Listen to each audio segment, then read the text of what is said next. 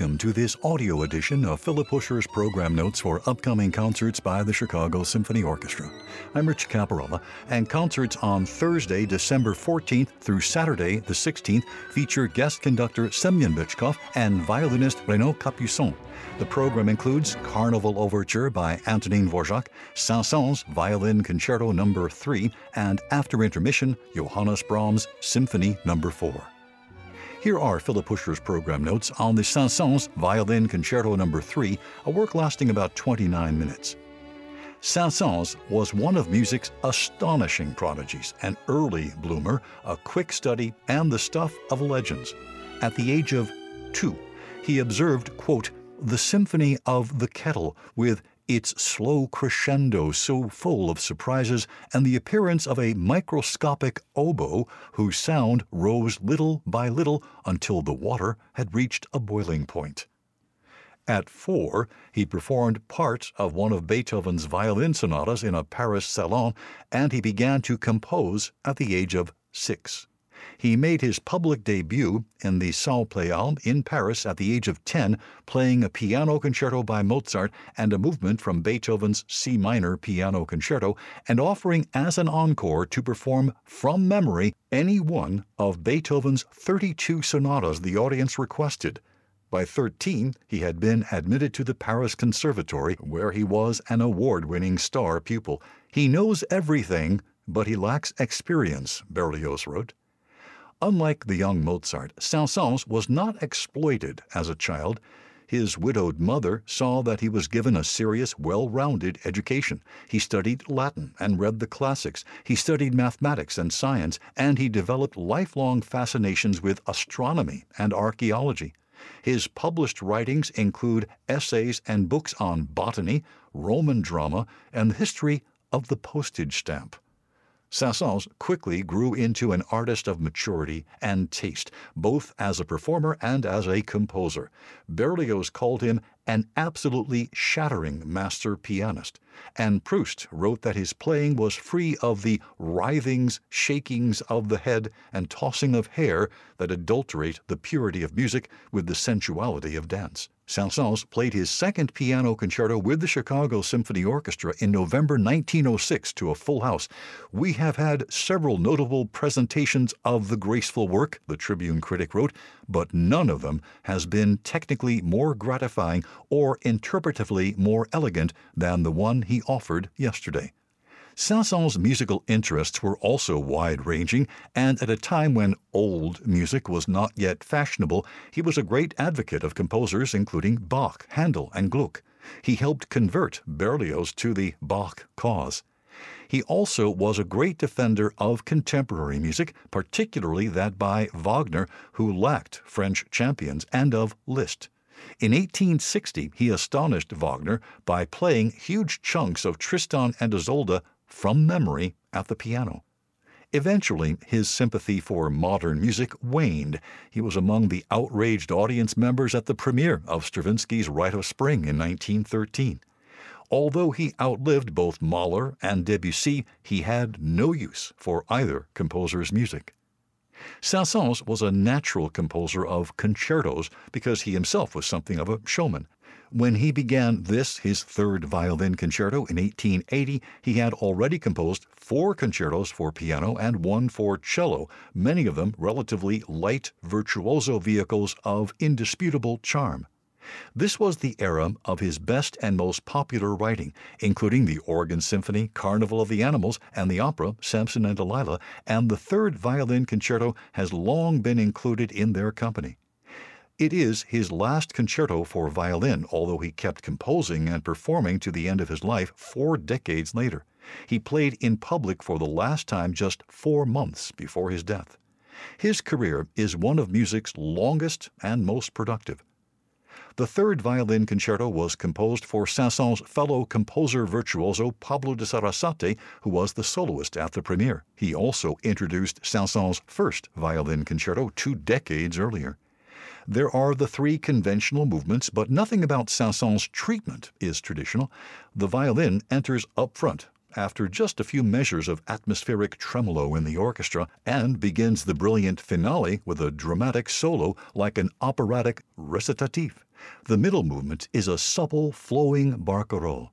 There are abundant virtuoso challenges throughout in the violin part, but here the fireworks are less exhibitionistic and more thoughtfully woven into the design of the whole than in the previous two concertos.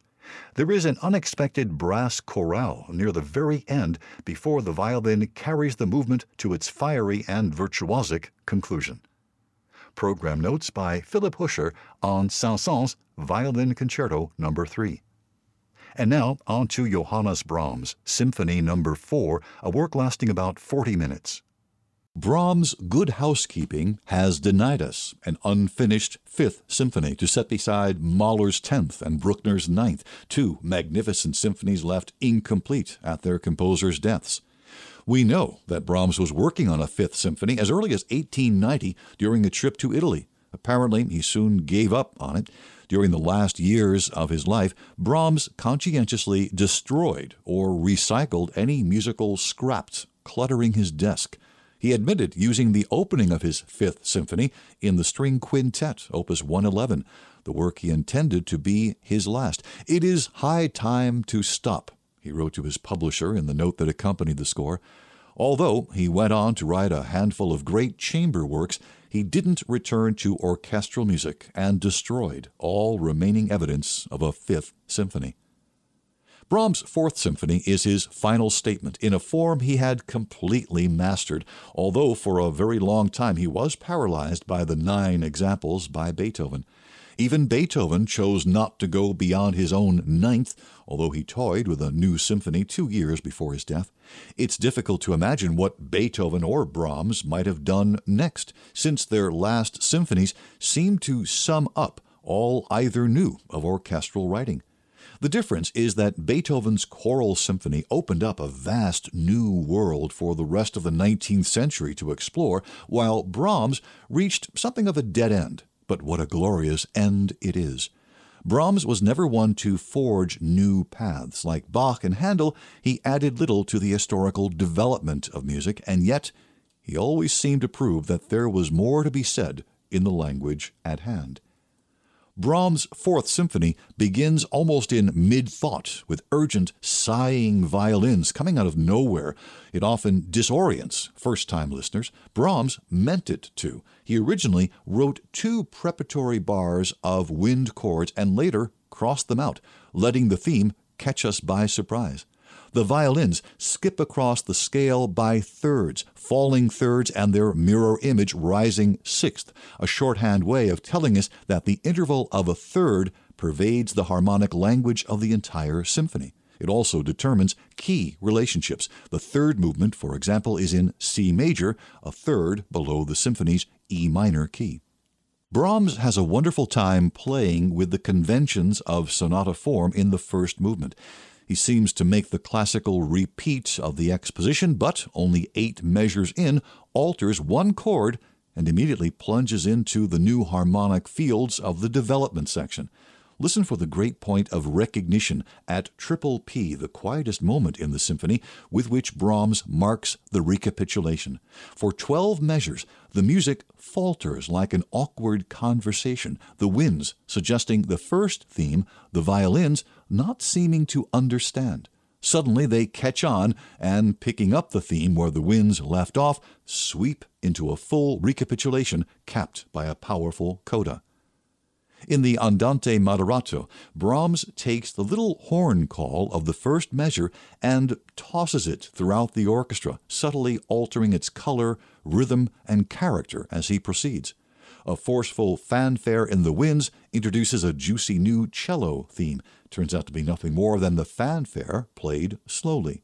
Near the end, shadows cross the music. The horns boldly play their theme again, but the accompaniment suggests that darkness has descended for good.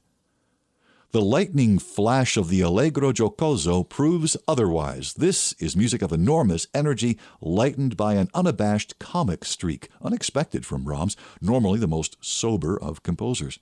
Here he indulges in the repeated tinklings of the triangle, and he later boasted that three kettle drums, triangle, and piccolo will, of course, make something of a show. Midway through, when the first theme's thundering left foot is answered by the puny voice of the high winds, the effect is as funny as anything in Haydn.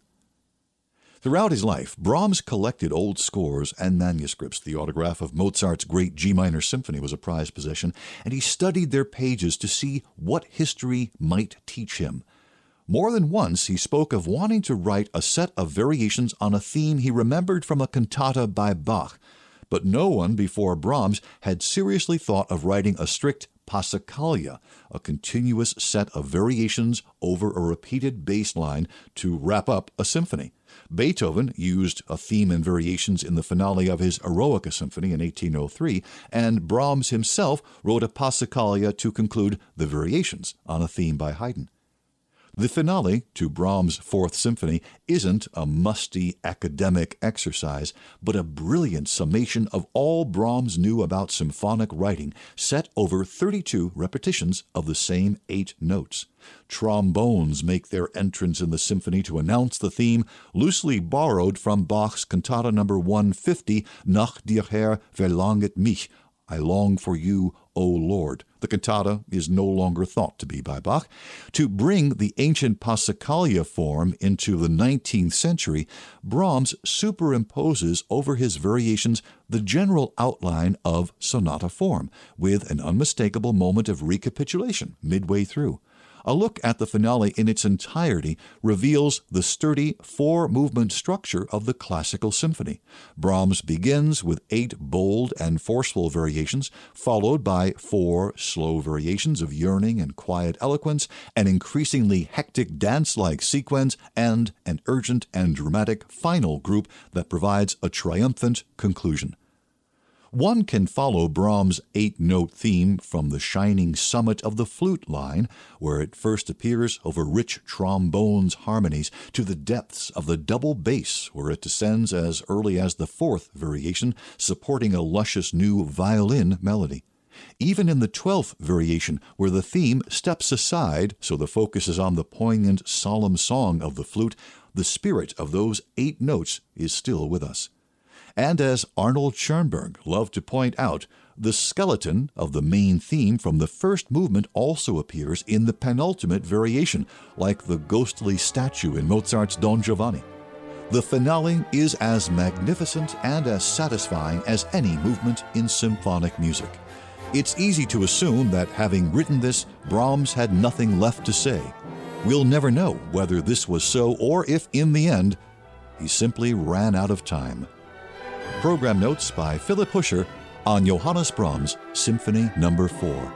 My name is Rich Caparella. Thanks for listening.